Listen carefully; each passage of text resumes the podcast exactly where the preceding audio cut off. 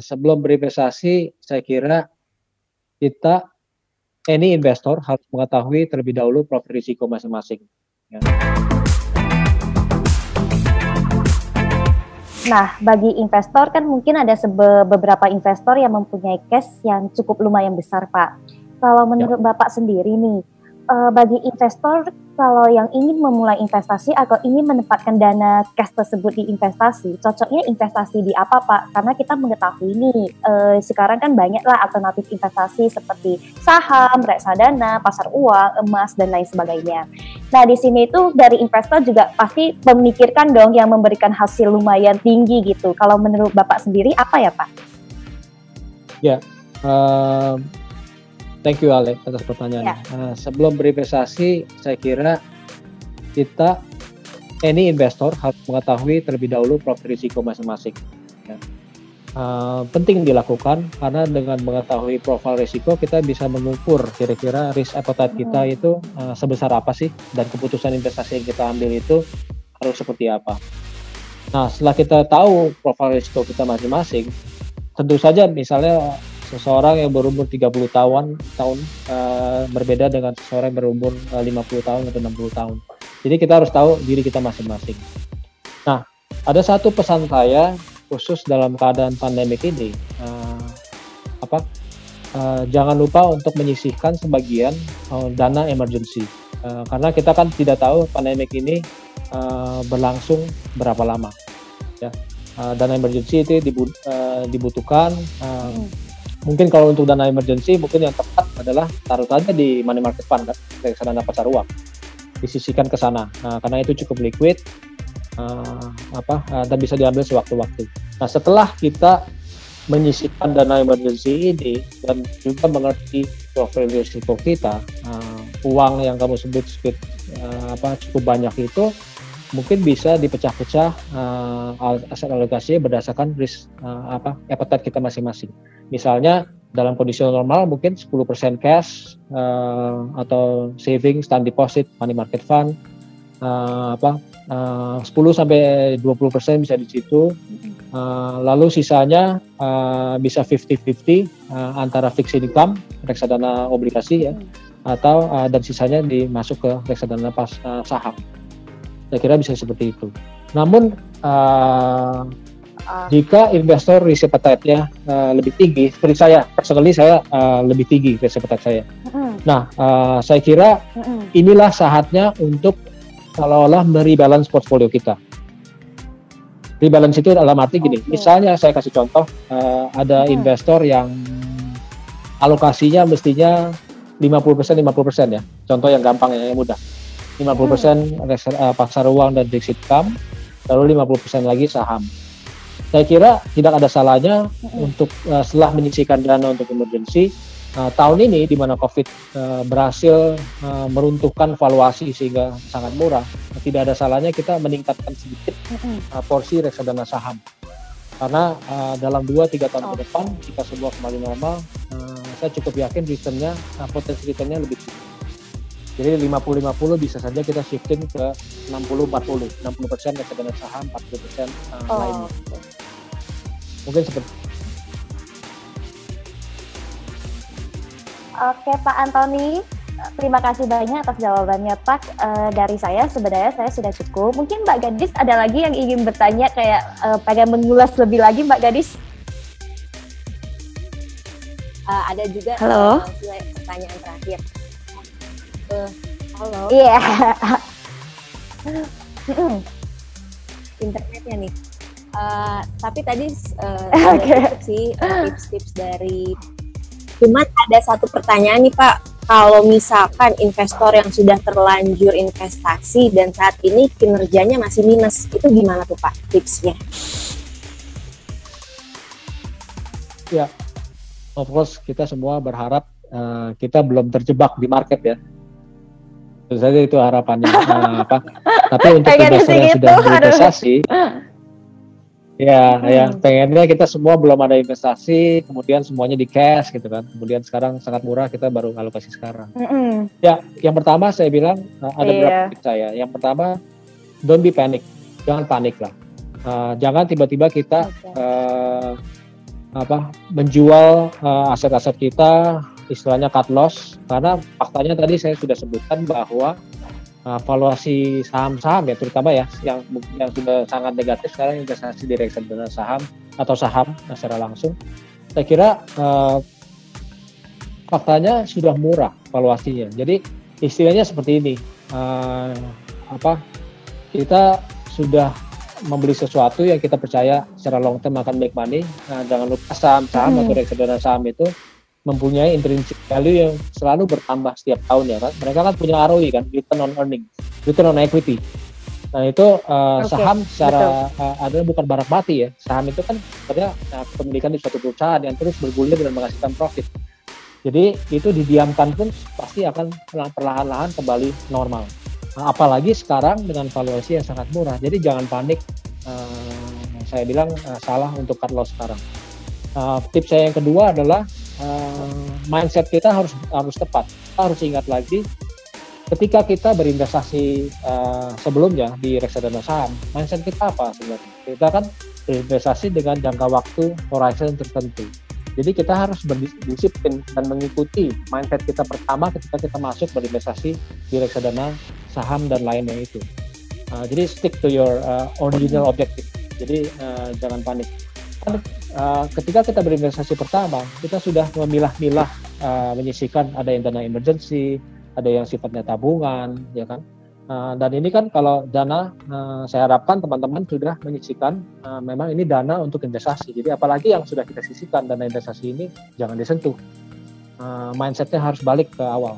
Uh, dan yang terakhir mungkin kita harus review uh, portofolio kita yang seperti saya katakan tadi rebalancing. Uh, misalnya tadi uh, dalam contoh yang sederhana kita punya portofolio 50% eh, reksadana obligasi, 50% reksadana saham, contoh yang yang simple ya. Tadinya 50-50. Sekarang dengan, dengan adanya reksadana terkoreksi, mungkin porsi dari investasi kita itu sudah berubah. Mungkin saja fixed income kita sekarang menjadi uh, 55% dan porsi saham menjadi uh, 45%. Nah, inilah saat yang sangat tepat untuk mengadakan rebalancing yaitu dengan menurunkan porsi fixed income atau reksadana uh, obligasi, menjual sebagian dari reksadana obligasi dan memindahkan dananya ke reksadana saham. Balik ke posisi awal 50-50. Uh, dengan mengadakan seperti itu kita sebenarnya uh, secara lang tidak langsung kita membeli reksadana saham dengan posisi yang lebih murah. Hmm.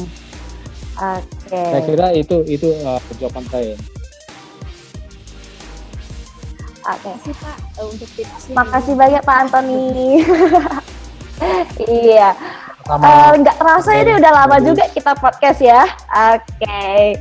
Uh, eh, jadi sebelumnya ini karena udah akhir dari podcast ini, aku mau mengucapkan terima kasih dulu ya Pak Antoni Dirgal udah menyempatkan waktunya untuk ikuti podcast ini dan memberikan insight kepada uh, sobat Dareka. Nah ini saya karena uh, udah selesai, jadi saya rangkum dulu ya Pak apa yang tadi uh, Pak Antoni bicarakan atau yang Pak Antoni share. Kita mengetahui ini bahwa ke seusai pandemi ini uh, sektor apa sih yang akan recovery cepat? Ya, sebelumnya ini kita juga tidak bisa mengetahuinya sektor mana. Tapi secara historical, uh, menurut Pak Antoni sendiri adalah sektor-sektor uh, yang biasanya yang terdampak parah itu yang akan malah recovery lebih cepat. Nah, dilihat juga dari kalau di Indonesia GDP kita di mana yang saham terdampak itu adalah dari sektor pengolahan, konstruksi dan industri lainnya kita juga berharap nih bahwa juga bisa rebound lah si recovery-nya karena salah satunya kan Indonesia juga um, adalah GDP itu kebanyakan dari konsumsi ya kita juga berharap bahwa perekonomian kita bergerak terus. Nah dari sisi tourism juga kita juga uh, dari historical secara waktu itu di tahun 2003 bahwa di beberapa negara itu penyakit SARS itu adalah salah satu penyakit yang ditakutkan. Tapi dengan secepat dengan secepat itu kira-kira mungkin lima bulan ya Pak ya bahwa itu juga udah recovery. Mungkin ini adalah salah satu identifikasi yang bagus juga untuk COVID-19 ini. Oke, okay. uh, eh, di samping itu juga mungkin kalau untuk dari investasi nih banyak yang akan bertanya nih, aduh cocoknya di, uh, di bagaimana ya? Apakah seusai investasi ini portofolio itu masih gimana? Dan misalnya apakah ini adalah uh, momen yang bagus untuk investasi? Nah, menurut Pak Antoni Dirga sendiri adalah waktu sekarang adalah waktu yang terbaik untuk melakukan investasi karena kita melihat nih indeks IHSG kita sekarang pada valuasi yang sangat murah yaitu dalam tiga standar deviasi ya Pak ya. Nah, kalau misalnya nih, kalau bagi kalian investor yang ingin berinvestasi, tapi kalau misalkan tidak mengetahui nih mau investasi di saham mana, bisa saja langsung ke reksadana saham. Itu adalah pilihan salah satu yang terbaik karena reksadana saham sendiri itu adalah dimanage oleh fund manager, di mana fund manager sendiri pasti pilihnya akan memanage atau memaksimalkan profit kepada investornya. Nah, salah satu hal lagi yang pengen aku sharing di sini yaitu investor sendiri itu kayak bagaimana sih dari pertanyaan Mbak Gadis ya uh, ha harus memilih saham atau gimana sih kayak istilahnya uh, memaksimalkan atau misalnya kayak untuk investasi cocoknya di mana pada saat ini kalau misalnya mempunyai cash. Balik lagi untuk investasi kita itu sebagai investor harus kenalin dulu profil diri kita sendiri. Kalau emang kita profil diri kita itu misalnya mau uh, apa uh, moderat atau misalnya lebih ke konservatif, uh, jangan pernah melakukan coba-coba melakukan investasi di melakukan investasi di eh, saham. Karena itu mungkin akan membuat psikologikal kita itu mungkin kayak uh, insecure gitu ya Pak ya. Ketika misalnya kita itu tipe orang yang tidak takut nih bahwa kehilangan nilai investasi kita. Jadi bagusnya kita juga memposisikan profil resiko kita dulu. Yang kedua yaitu umur umur orang yang berumur 50 tahun dan 30 tahun itu adalah berbeda. Jadi ketika misalnya dari faktor umur kita mengetahui nih posisi manakah di aset alokasi berapa persen harus kita tempatkan di investasi A, di investasi B atau di investasi C. Dan yang ketiga adalah eh uh, jangan uh, lupa untuk mengisikan emergency fund apalagi terkait COVID-19 ini emergency fund itu sangat diperlukan. Nah, bagusnya dari arahan Pak Antoni sendiri kalau bisa emergency fund itu 10% ya Pak ya. 10%. Nah, uh, dari apa yang kita uh, dari income kita. Nah, terlebih lagi nih soal tadi pertanyaan Mbak Gadis kayak bagusannya uh, kalau misalnya orang yang udah investasi, mungkin kayak aku sendiri, aku sebenarnya dari tahun 2017 udah investasi nih. Nah, pasti dong ada kerugian-kerugian saya yang saya taruh di saham, di reksadana saham. Nah, gimana nih solusinya kalau dari uh, Pak Antoni yaitu satu don't be panic. Karena kita mengetahui ini bahwa sekarang itu kalau emang lagi murah kita kalau emang percaya nih udah pada saham ini contohnya reksadana ini misalnya saham A saham B kita jangan panik langsung jual atau cut loss. Karena kita udah percaya nih bahwa saham ini akan bertumbuh atau memberikan profit di jangka waktu yang panjang. Dan yang kedua mindset kita harus tetap positif dan harus tetap istilahnya objektif kita itu harus tetap solid gitu. Bahwa oh kalau emang saham ini saya udah pilih objektifnya ini adalah jangka panjang. Berarti kita hold aja. Dan yang ketiga yaitu kita harus melihat atau review portofolio aset kita. Itu penting banget. Karena ketika namanya kita punya duit nih masa duit kita kita nggak tahu berapa berapa even aja tiap hari kita pasti dong ada melakukan kayak pengeluaran kita berapa pemasukan berapa. Sama juga seperti aset nih kita juga harus melakukan review terhadap aset kita Nah, dalam melakukan review ini, seperti kata Pak Antoni, bisa saja kita uh, awalnya mungkin posisinya 50-50% di saham dan di fixed income. Tapi ketika misalnya terjadi pandemi ini, atau misalnya cash balance kita itu ada lebih dan kita ingin melakukan investasi, bisa saja kita ingin meningkatkan posisi saham kita. Tapi ingat terlebih, uh, terlebih dahulu, kita harus lihat dulu profil resiko kita dulu ya teman-teman.